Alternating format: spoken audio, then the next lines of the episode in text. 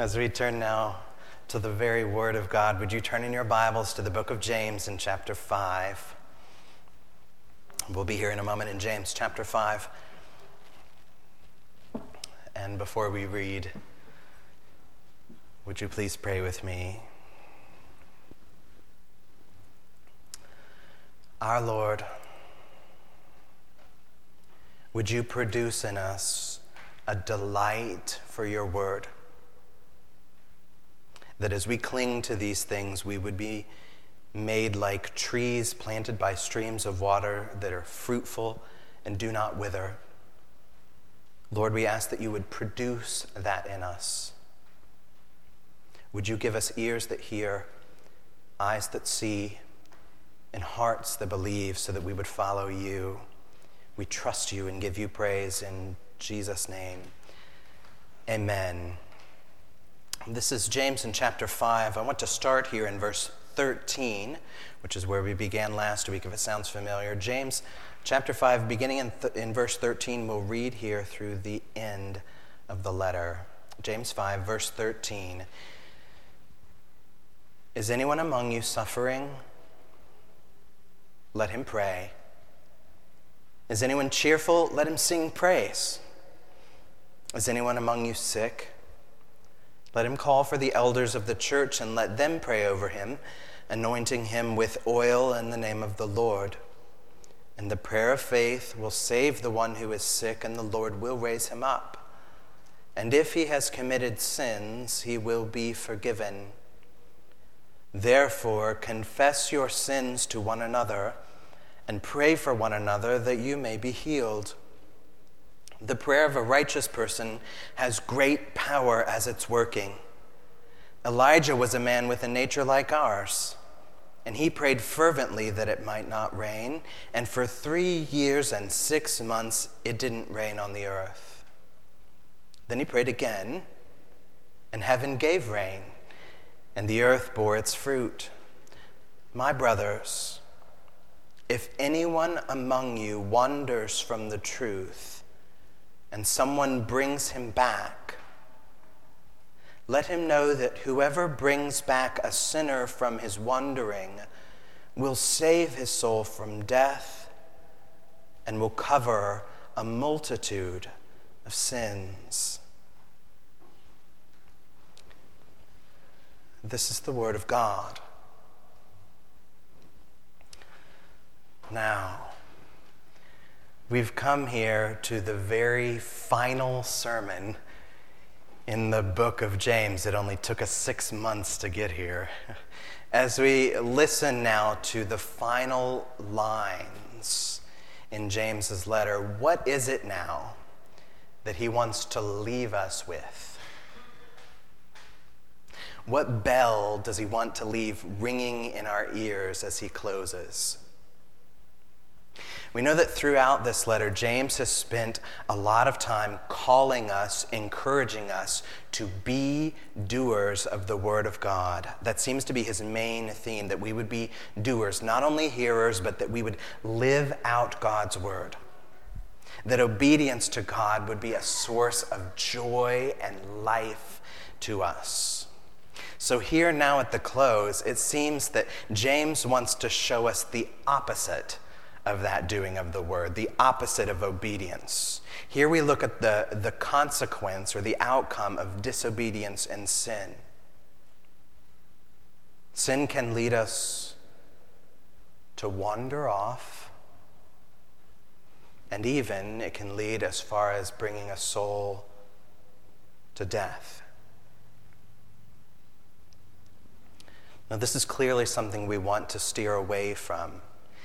But if a person begins to move in that direction, James is calling us now as a whole community to bring back a sinner from his wandering. Which means that James's whole letter now ends on a note of restoration. Restoration. That will be our subject for today. The question then is how? what is it that this restoration actually looks like? That's where we're headed in just a moment. But let me back up just a moment. If you were here last Sunday, you know we, we unpacked already kind of the first verses of, of this text that we've read. And there we looked at the topic of effective prayers that in James's words, uh, prayer has great power as it's working. And that's the case especially in the context of a person who is sick that we might pray for. So, even in times of especially uh, serious physical sickness, there might be occasions where not only all of us, but, but the elders especially come to pray for that person. It doesn't say here that the elders are supposed to just show up at the sick person's doorstep. You know, that would be a little unsettling, I think, if I were sick and suddenly I get ding, ding, ding, and the elders come in and go, hey, we, we're here to pray.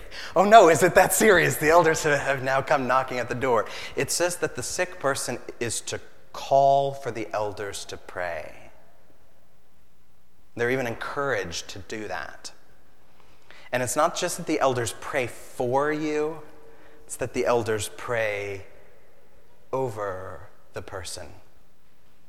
Likely, even in laying on of hands, the elders might even uh, anoint the person with oil, which sounds strange to our modern ear, but this is not some sort of medicine, you know. It's not a little, a, a, bit of Tylenol to put on their head. The oil is, is given in the name of the Lord, which is to set the person apart as, as holy that is, there is special care and attention given to this sick person through prayers of what we call intercession. That the elders are praying on behalf of the person, lifting them up before the Lord. These things are particularly the responsibility of elders, the shepherds of the community. But on the whole, here, if you look at the whole thing, James is calling all of us as Christians. In verse 16, he says, uh, confess your sin to one another and pray for one another. It's not just the elders will pray for you, although we do that. It's not just top down. All, all members are praying for one another. When we print in our bulletins, all members ministers, we really mean that. That we pray for one another is I pray for you, I'm counting on you to pray for me. We're all praying for one another. Now, that said, we need to see an important observation here about in relation to sickness that we did not get to touch on last week. It's in verse 15. Let me read it again. The prayer of faith will save the one who is sick, and the Lord will raise him up.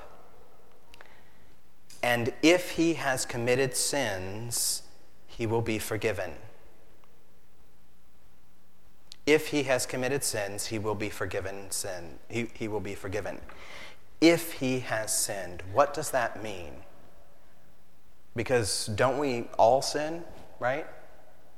Haven't we all sinned and fallen short of the glory of God? Don't we all need the grace of Jesus to save us from sin? That's true, right? It's true. So why does he say if the person has sinned? James is referring to here uh, uh, to particular sins that are the cause of the physical sickness. If there's a particular sin that's a cause of this physical sickness, the immediate source of physical sickness is sometimes sin. Not all the time. He says, if a person has sinned, but sometimes it is the case. So there's just a, you know, a few examples are obvious to us, right? You know, if, if we make a habit of excessive alcohol intake, I will become sick in my liver, likely. There's a direct link there. If I, you know, excessive smoking, say, I'm going to be sick in my lungs. Excessive sexual partners, even, might become sick in other parts of my body that I will not mention from the pulpit. You know, uh, there's some of these where the link is plain, but most of the time the connection between the sin and the sickness is not as obvious. Paul talks in 1 Corinthians chapter 11 about how some within the community of the church were taking the Lord's Supper in an unworthy manner, he says. that there's somehow sin bound up in their receiving of communion. And as a result, he says, that's why some of you are weak and ill, and some have even died. That doesn't mean the wine was bad or the bread was moldy. There's not necessarily a physiological connection here, but sin in that case was the direct cause of the sickness. On the flip side, we should not assume, I want to be as clear about this as I can, we should not assume that sin is behind every or even most ailment that we, ailments that we might have. So uh, the you know classic example is uh, when Jesus is interacting with the man who's born blind in John chapter nine, and, and people are asking who who sinned, this man or his parents, that he was born blind, and Jesus says nobody. He's not blind as a result of sin. This is so that God's work might be displayed in him. The cause is not sin there. So, if I can summarize this, the best course of action in response to sickness is to hold both of these approaches in tension as possibilities. That is, we don't assume that sin is the cause, but we consider that sin may be the cause, the direct cause of sickness. We have to consider that so that we can address it if that's the case and that healing can come. Now, I know different people kind of fall on different sides of this. All, all of us lean toward one naturally uh, or, or the other. There, there are some of us that it might even never even cross our mind that sin might be part of our sickness as a source. And if that never crosses your mind at all, you probably need to pause in the midst of sickness and take a good look at your life so that if there are splinters of sin within you, by the grace of God, you can root them out. Or on the flip side, you know, if, if you're the one that, that you know, some never think about it, some people always think about it. They're uh, maybe consumed with the, the fear or thought that there may be sin as a cause of their sickness. Those people need to take a pause and take a good look at Jesus so that we won't become consumed with anxiety or fear, and that His grace will cover us. Sin is sometimes, not always, but sometimes, meant to draw attention to specific sins in us. And as painful as that might be, it is better than the alternative. Because the alternative, where, where sin goes unnoticed and unchecked and ongoing, if that's the case, we may begin to wander from the truth. It is a far greater danger to be healthy in body but dead in soul.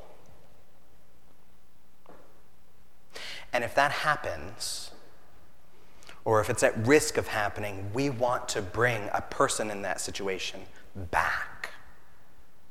We want restoration for ourselves and for each other in these things. So the question then is how? How does that restoration happen?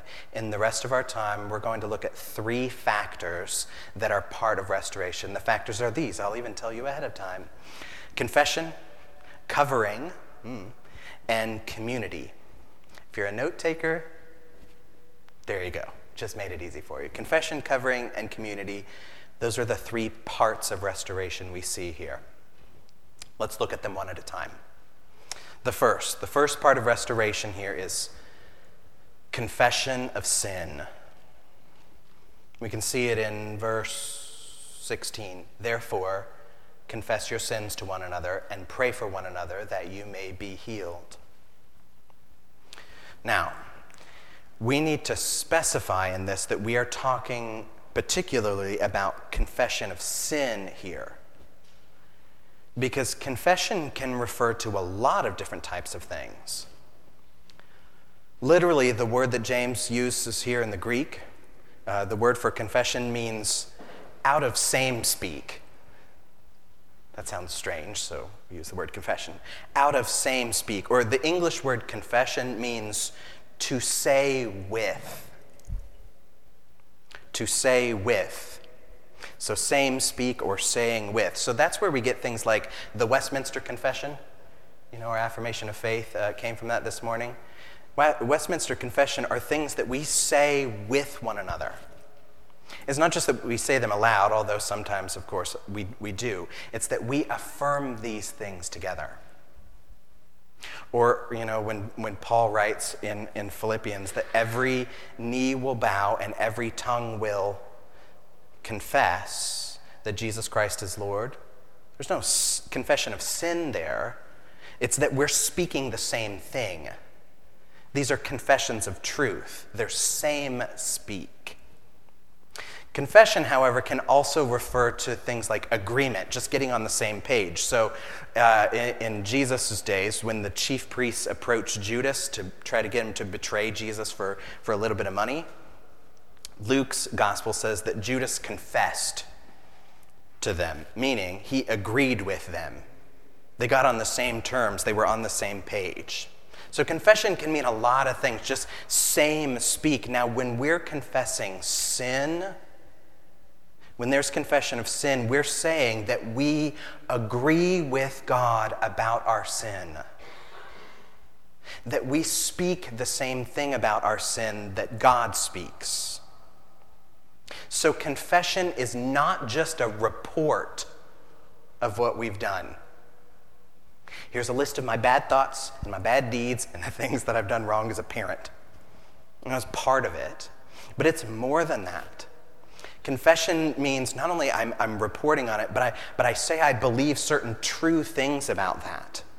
When I confess, I'm saying that I know my sin is wrong, that my sin is evil, that it's an offense to God, that my sin shows my rebellion against God. That's what we're doing in confession. We're same speaking with God about our sin. Without that, there is no real confession, and there can be no real repentance or restoration, even. Now, one other thing about confession, this sort of same speak about our sin, we need to look at to whom James says we confess. Did you notice this? He does not say here, confess your sin to God nor does he say, confess your sin to your pastor or priest. Those both are good. Sources of restoration, but that's just not James's focus here. Look in verse 16 again. Therefore, confess your sins to whom? To one another. We're to confess our sins to each other. Can you imagine this? So, let's say we do confession regularly, week to week. If during the confession part, we, we pray our prayer that's printed in the bulletin, and then where I normally say silently, privately to God, instead I said, now turn to your neighbor and confess your sin to that person. Fun, right? Might, if we did that on a regular basis, maybe you'd choose who you sat by differently. Or, you know, I, mean, maybe, be very uncomfortable. Maybe we'll start this in two weeks uh, when, when I'm, when I'm gone. Uh, but it's a very different experience to have to look another person in the eye and say, This is my sin, and it was wrong, and I need to tell you this. It is much more humbling to confess our sins to one another it's much more vulnerable. It even often makes our sin seem more real somehow. To have to name and own our sin. Now, in the context of restoration, when we're confessing to one another, James is actually calling uh, others into confession.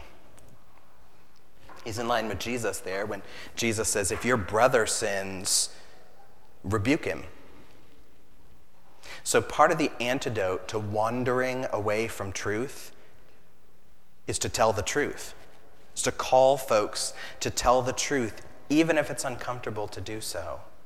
We need to be bold in this.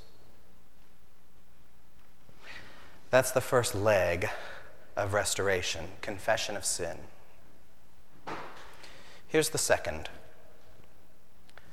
covering of sin.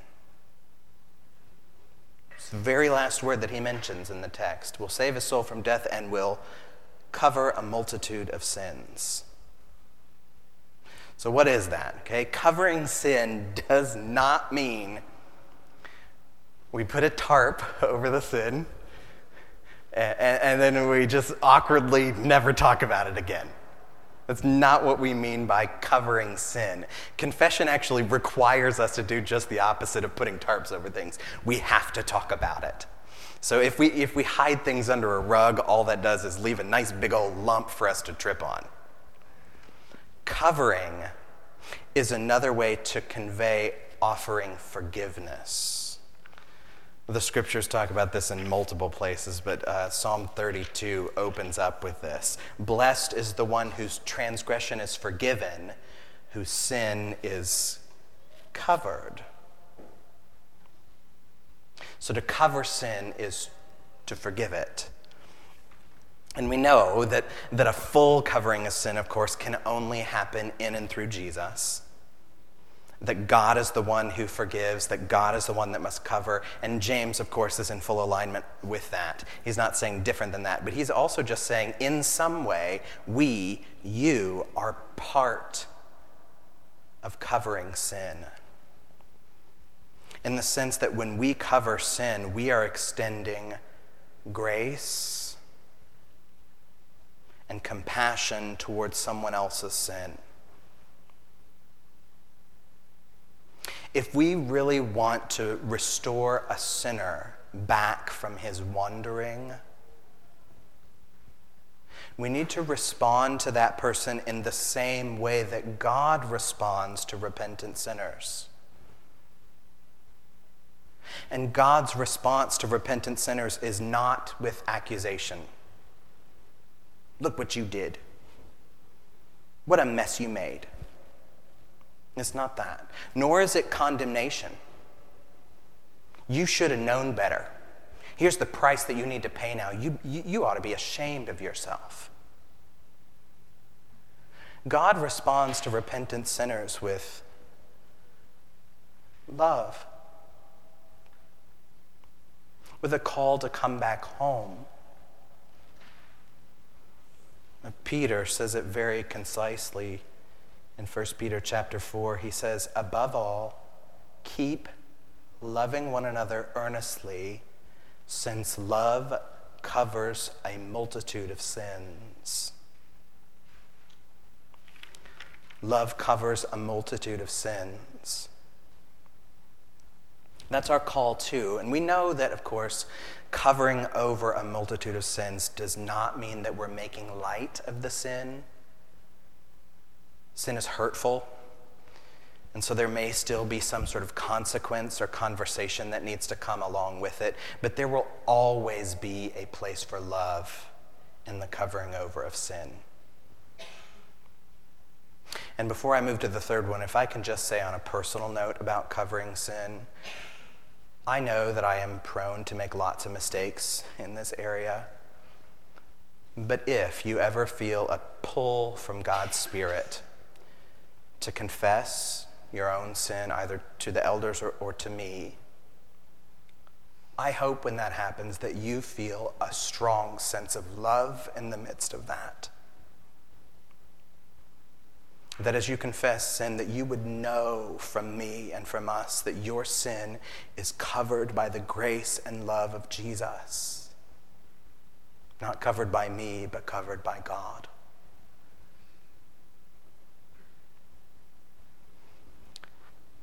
That's the second leg of restoration. Third and final leg. Third part of restoration is community. Community. You might have noticed as James is uh, writing through here, he's not really talking about missions, nor is he necessarily addressing evangelism to unbelievers, to people who don't know Jesus, although, of course, we desire those sorts of things. What James is talking about here is occurring within the context of the church itself. His last words in verse uh, 19 My brothers, if anyone among you wanders from the truth. The wanderer here is called part of the brothers, is someone who's from among you. So part of the restoration has to come in the context of community. There is safety and security to being part of the body of the church because we're guardians of one another. We watch over each other. You know, Jesus made his church one big adopted family. We are sons and daughters of God. So we're now brothers and sisters, which now gives us a sense of responsibility for and over even each other. You know, one of the, the, the cruelest things, if you remember way back in the early stories of Genesis, the stories of Cain and Abel, one of the cruelest things that Cain ever did to his brother Abel, aside from, of course, killing him,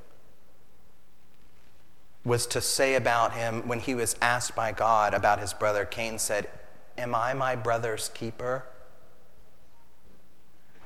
You know, as if to say, He's his own person. He's not my business. He's not my problem. That's just, that's not how we were made.